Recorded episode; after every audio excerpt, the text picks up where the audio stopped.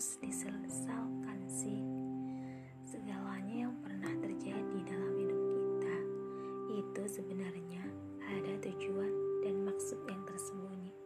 Kalau kita mau memahami, bisa jadi karena dia kita paham bahwa mencintai nggak seharusnya kayak gitu.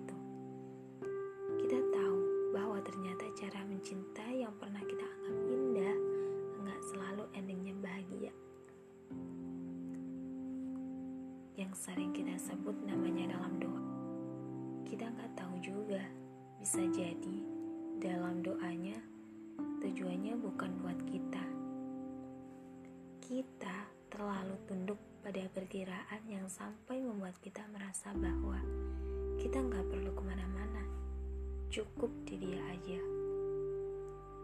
Dan kalau kita tahu bahwa perkiraan-perkiraan itu ternyata ketidakmungkinan berarti yang jahat itu adalah expectation that we make ourselves.